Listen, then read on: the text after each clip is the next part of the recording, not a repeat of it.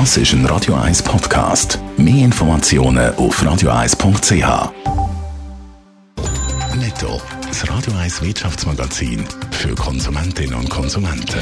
Mit dem Adrian Sutter. Der Schweizer Rückversicherer Swiss Re rechnet erst im nächsten Jahr mit einem Impfstoff gegen das Coronavirus. Es dürfe jetzt bei diesen Impfungen kein Schnellschuss gemacht werden und es brauche gute Tests, hat der VR-Präsident Walter Pfielholz der CH Media Zeitung gesagt. Darum rechne er erst im Frühling mit einer Impfung. Die Übernahme von der Airline Condor ist Platz. Die polnische Fluggesellschaft LOT verzichtet auf eine Übernahme, weil sie selber durch die Corona-Krise Finanznot geraten ist. Noch im Januar war Plan, dass Condor für 300 Millionen Euro übernommen wird. Condor hat im Reisekonzern Thomas Cook gehört, der jetzt letztes Jahr Konkurs gegangen ist.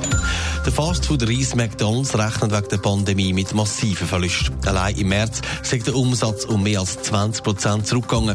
Darum hat McDonalds im ersten Quartal 6 Milliarden Dollar im Kapitalmarkt aufgenommen und Aktienrückkäufe ausgesetzt, zum flüssig bleiben.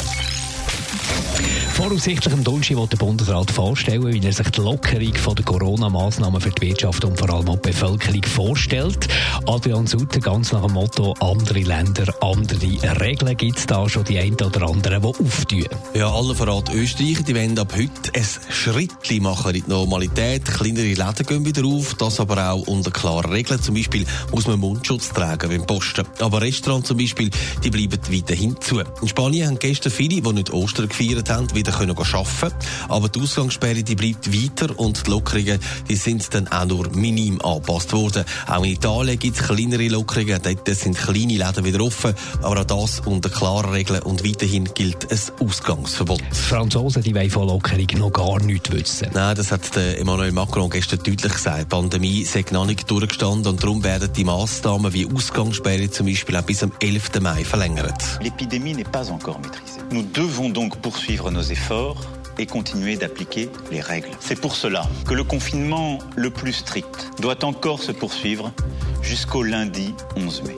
In vielen Ländern, wie zum Beispiel Polen, gilt ab heute eine Mundschutzpflicht. Auch das Thema ist laut verschiedenen Medienberichten in der Schweiz ja noch nicht ganz vom Tisch.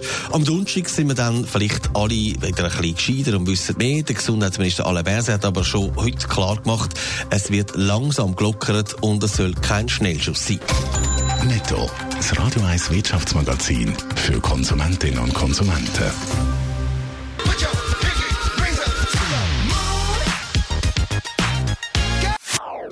Das ist ein Radio 1 Podcast. Mehr Informationen auf radio1.ch.